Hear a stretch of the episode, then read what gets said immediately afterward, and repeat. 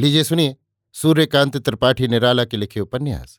बिल्लेसुर बकरीहा का भाग ग्यारह मेरी यानी समीर गोस्वामी की आवाज़ में। जब से त्रिलोचन की बैल न लेकर बिल्लेसुर ने बकरियाँ खरीदी, तभी से इस बेचारे को जटने के लिए त्रिलोचन पैच भर रहे थे। बकरियों के बच्चों के बढ़ने के साथ गाँव में धनिकता के लिए बिल्लेसुर का नाम भी बढ़ा।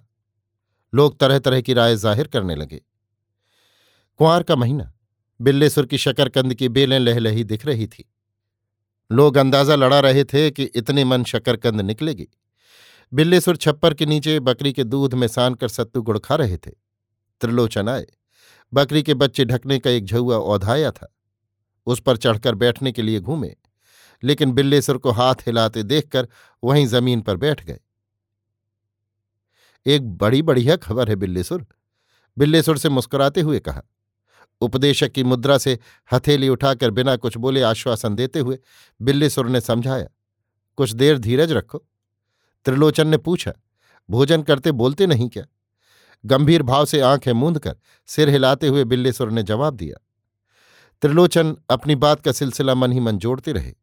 जल्दी जल्दी सत्तू खाकर बिल्लेसुर उठे। पनाले के पास बैठकर हाथ धोए, कुल्ले किए। अभ्यास के अनुसार जनेऊ में बंधी तांबे की दंत खोदनी उठाकर दांत खरीका किए, फिर कुल्ले किए और एक डकार छोड़कर सिर झुकाए हुए कोठरी के भीतर गए। त्रिलोचन देखते रहे। बिल्लेसुर एक खटोला निकालकर बाहर ले आए।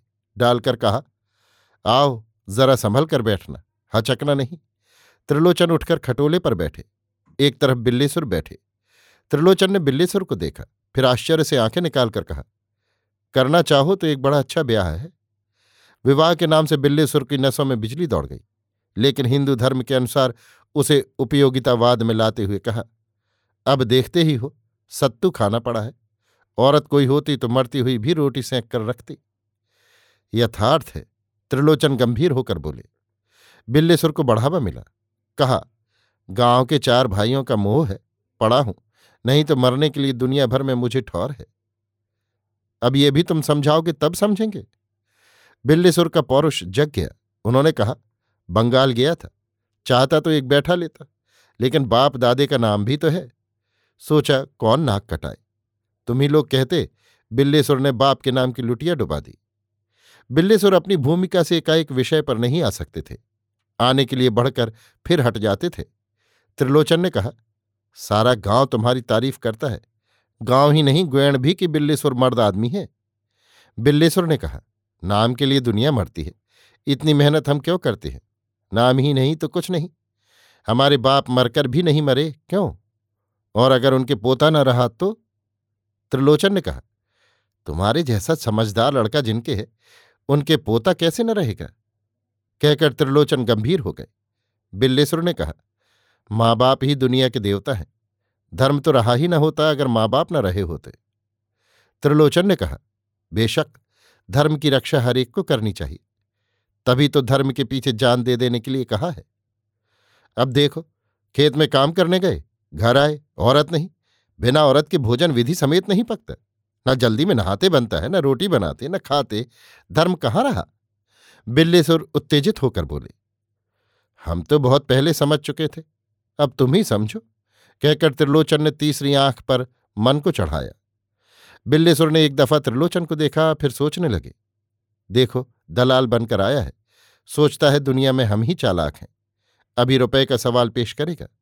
पता नहीं किसकी लड़की है, कौन है। ज़रूर कुछ दाग होगा। अड़चन यह है कि निबाह नहीं होता। भूख लगती इसलिए खाना पड़ता है। पानी बरसता है, धूप होती है, लू चलती है, इसलिए मकान में रहना पड़ता है। मकान की रखवाली के लिए ब्याह करना पड़ता है। मकान का काम स्त्री ही आकर संभालती है। लोग तरह तरह की चीज़ वस्तुओं से घर भर देते हैं, स्त्री को जेवर गहने बनवाते हैं। यह सब झोल है।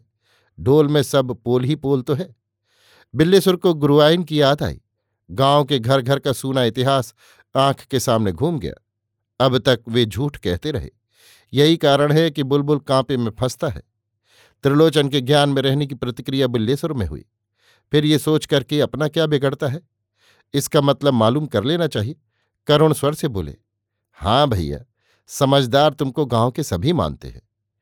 खुश होकर त्रिलोचन ने कहा, ऐसी औरत गाँव में आई नहीं, सोलह साल की, आग भभूका बिल्लीसुर को देवियों की याद आ गई थी, इसलिए विचलित होकर संभल गए। कहा, तुम्हारी आँख कभी धोखा खा सकती है? कहाँ की है? ये तो न बताएँगे, जब ब्याहने चलोगे तभी मालूम करोगे। पहले तो फलदान चढ़ेंगे, या इसकी भी ज़रूरत नहीं? फलदान चढ़ेंगे, लेकिन कोई पूछताछ न होगी। तिवारियों के यहाँ की लड़की है। सब काम हमारी मार्फत होगा। किस गाँव की है? इतना बता दिया तो क्या रह जाएगा? ये ब्याह से पहले मालूम ही हो जाएगा। मगर एक बात है, उनके यहाँ ब्याह का खर्च नहीं, भले मानस है।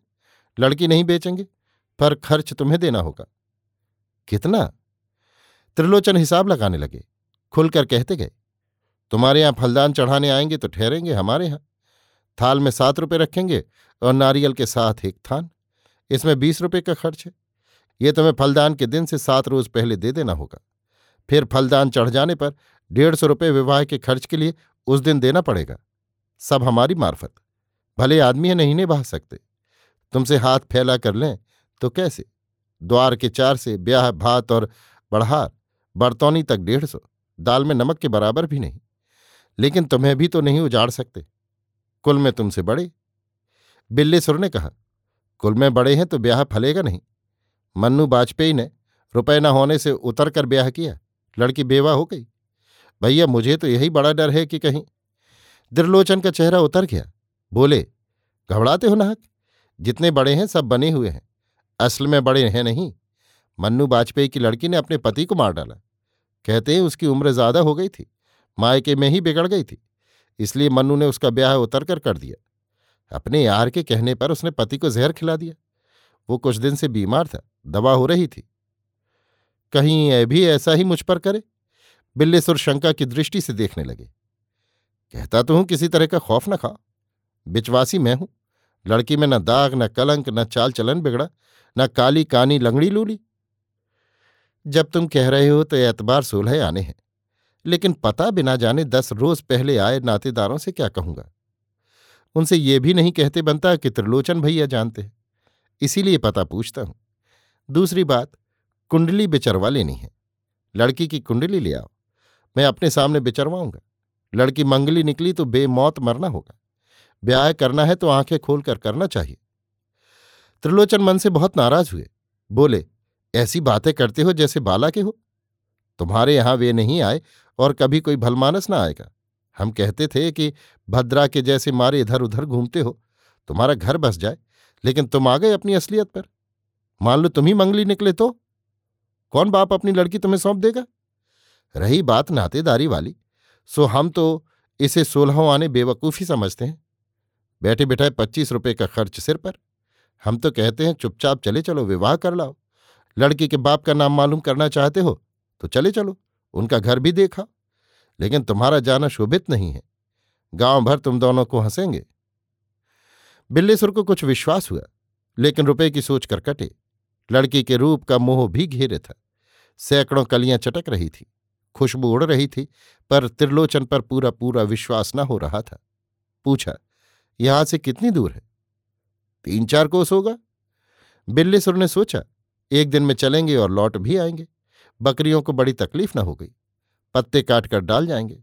बोले तो चले चलो भैया, देख लेना चाहिए, जिस दिन कहो तैयारी कर दी जाए। त्रिलोचन ने मतलब गांठ कर कहा अच्छा आज के चौथे दिन चलेंगे। अभी आप सुन रहे थे सूर्यकांत त्रिपाठी निराला के लिखे उपन्यास। बिल्लेसुर बकरीहा का भाग ग्यारह मेरी यानी समीर गोस्वामी की आवाज़ में।